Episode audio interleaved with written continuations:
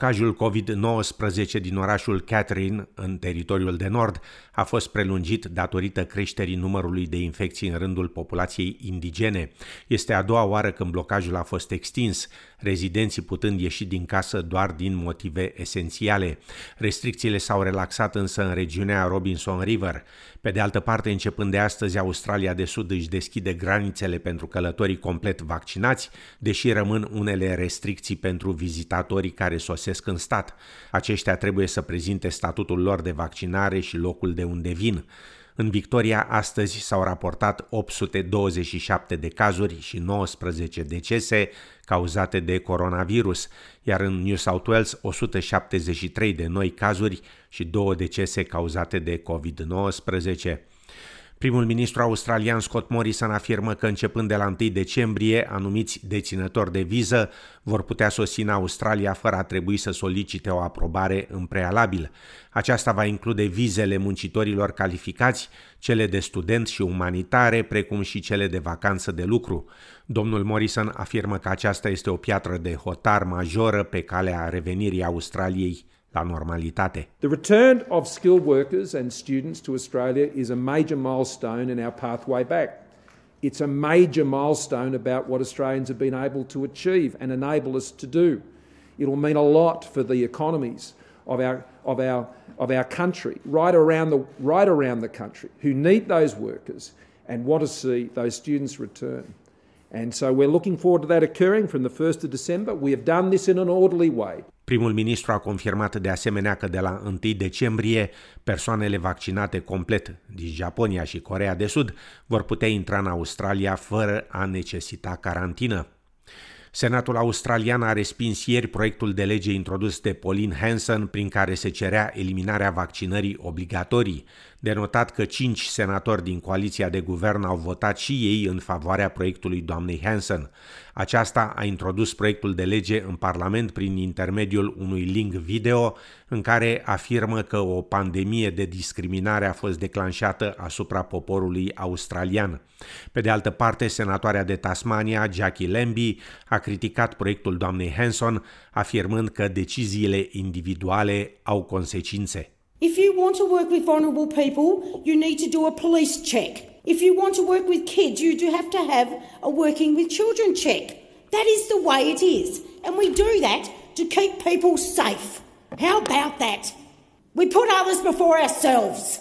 You can decide not to choose those checks. No one's forcing you. But if you don't do them, you can't work where you want to work. It's as simple as that. Being held accountable for your own actions isn't called discrimination. It's called being, you wouldn't believe it, a goddamn bloody adult. That's right as being an adult. Parlamentarul național liberal George Christensen, reprezentând electoratul din Dawson, în Queensland, afirmă că guvernul Morrison nu se poate baza pe votul său până când nu ia măsuri pentru a pune capăt pașapoartelor COVID și obligativității vaccinării impuse de guvernele statale. Amenințarea înseamnă că guvernul va avea nevoie de sprijinul unui deputat independent sau al opoziției pentru a-și putea vedea aprobate proiectele de lege în Camera Reprezentanților. Nu mă îndoiesc că această poziție va duce la atacuri personale asupra mea, dar mult mai important decât reputația mea politică și personală este perspectiva de a pune capăt tiraniei, discriminării, segregării, pierderii locurilor de muncă și impactului negativ asupra afacerilor, care sunt toate impuse sau sunt pe cale să fie impuse populației australiene, afirma domnul Christensen.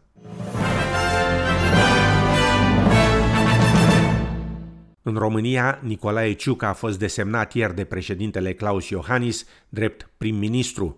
Nicolae Ciucă este militar de carieră și a fost prezent la numeroase misiuni militare în afara țării, precum Irak, Afganistan sau Bosnia. Între timp, noul guvern de coaliție va avea 21 de ministere aprobate de forurile de conducere ale fiecărui partid. PSD a luat 9 ministere și postul de secretar general al guvernului, PNL va conduce 8 ministere, iar UDMR rămâne cu cele 3 pe care le are în guvernul actual. Mai multe amănunte în relatarea Ramonei Avramescu de la TVR. PSD și-a adjudecat la negociere aproape toate ministerele cu greutate și cu bugete consistente.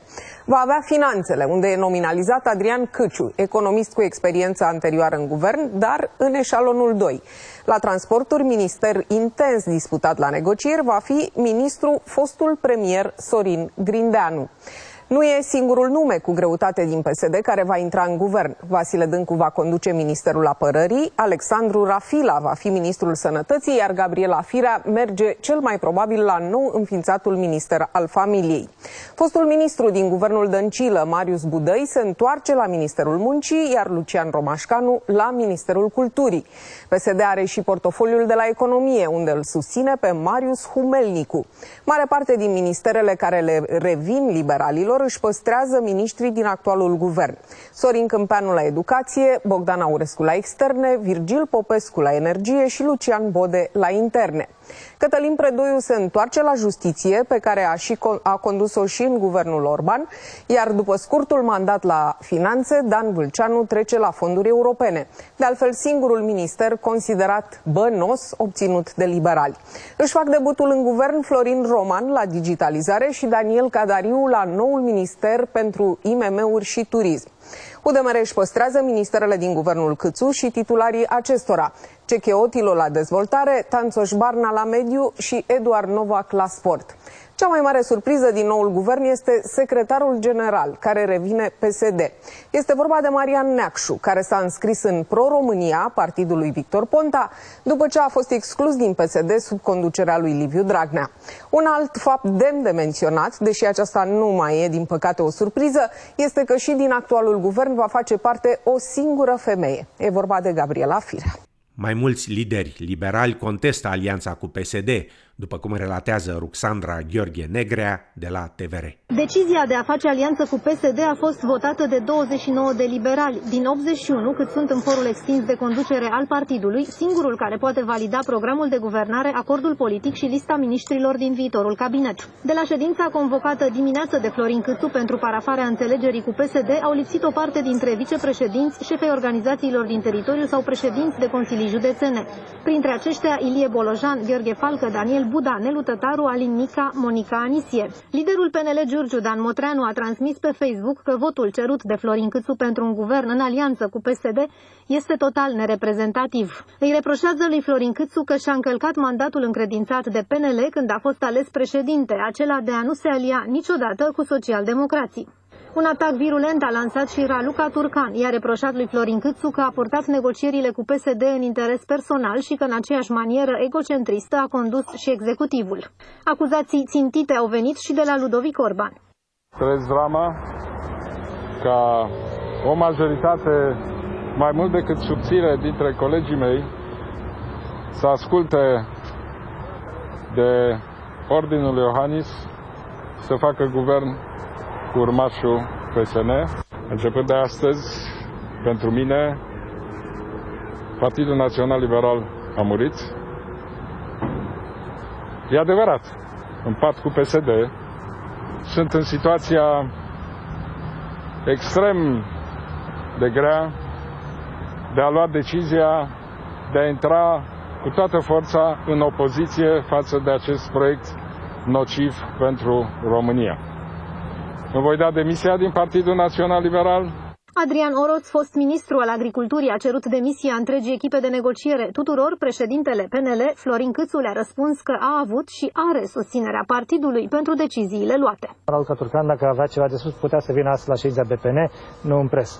Este ministrul muncii să-și asume dacă nu sunt fonduri. Dacă acești oameni ar fi fost la ședință, am fi văzut cum ar fi votat. Nu au fost la ședință, nu știm cum ar fi votat. Zeci de mii de persoane au manifestat la sfârșitul săptămânii prin centrul capitalei Belgiei, Bruxelles, protestând împotriva restricțiilor COVID-19 impuse de guvern pentru a contracara o creștere recentă a cazurilor de coronavirus. Protestul a devenit rapid violent, poliția intervenind în forță cu tunuri cu apă și gaze lacrimogene. 42 de protestatari au fost reținuți de forțele de ordine. Protestatara Evelyn Denayer afirmă că demonstranții vor să trăiască liberi ca înainte de pandemie. Basically because um, we want our freedom.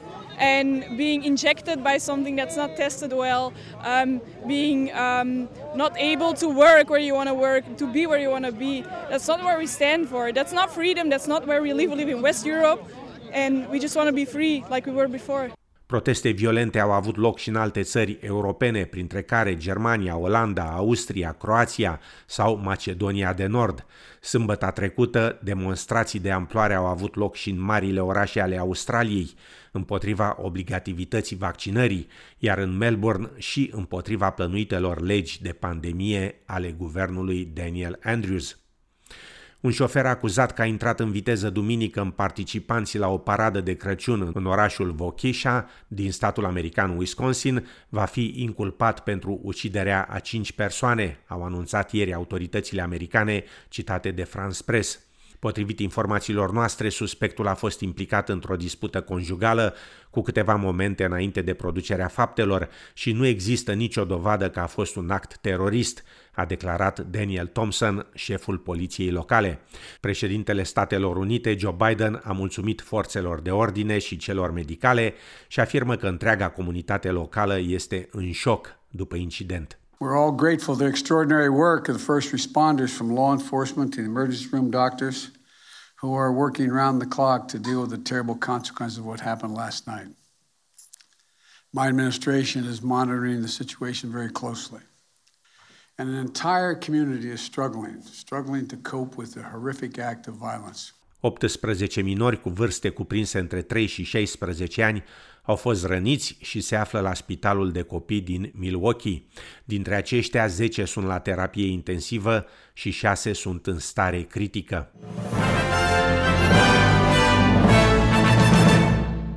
Electoratul bulgar l-a ales tot pe actualul președinte Rumen Radev, în funcția de șef al statului pentru următorii 5 ani.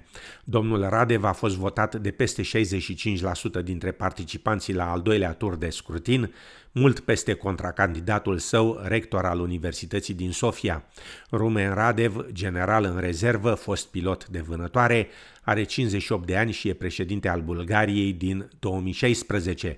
A fost ales și reales acum cu sprijinul socialiștilor, foști comuniști.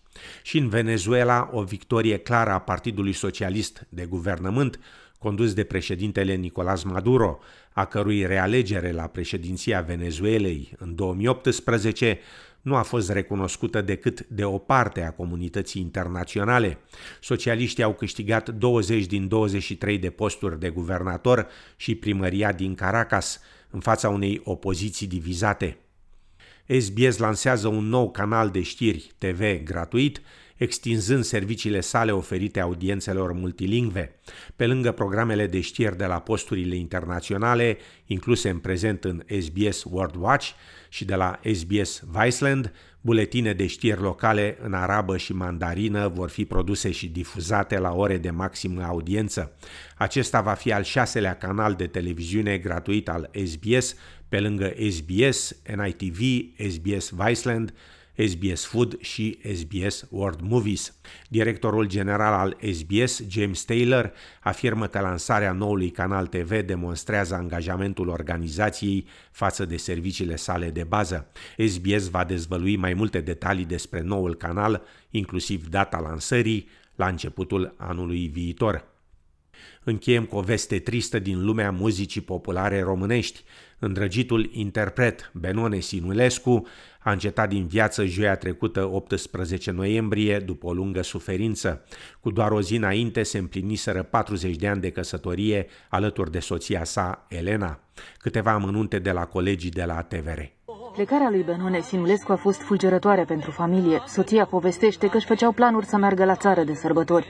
El își dorea cu ardoare să ajungem la țară, și aici, la Bârzoava și la Sibiu. În 17 noiembrie am împlinit 40 de ani de căsătorie. Niște ani nemaipomeniți au fost, într-adevăr. Din cauza unei afecțiuni cardiace, artistul a stat departe de scenă în ultimii ani. Colegii își amintesc cu nostalgie spectacolele de pe vremuri și turneele la care participaseră. E de neînchipuit sau alții spun că fabulăm dacă spunem că se rupeau ușile la intrare și la ieșire în, în sălile de spectacol.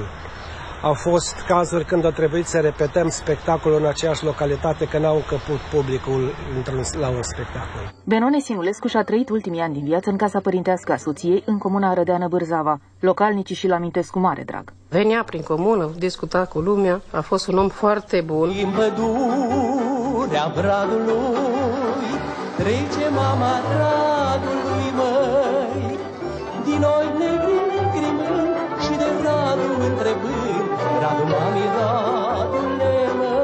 Benone Sinulescu s-a stins din viață la 84 de ani. Îndrăgitul interpret suferea de pneumonie și starea i s-a agravat în ultima săptămână. Benone Sinulescu a încântat generații de iubitori de muzică populară de-a lungul unei cariere de peste o jumătate de secol. A cântat cu Maria Tănase și a colaborat cu artiști cunoscuți, de la Irina Login la trupa Etnodance România. Duminică, artistul a fost înmormântat cu onoruri militare la cimitirul Eternitatea din Arad.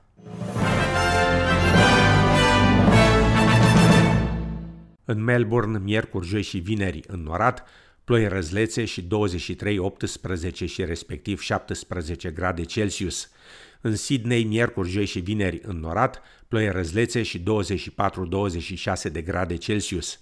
La cursul valutar de astăzi, un dolar australian valorează 3,18 lei.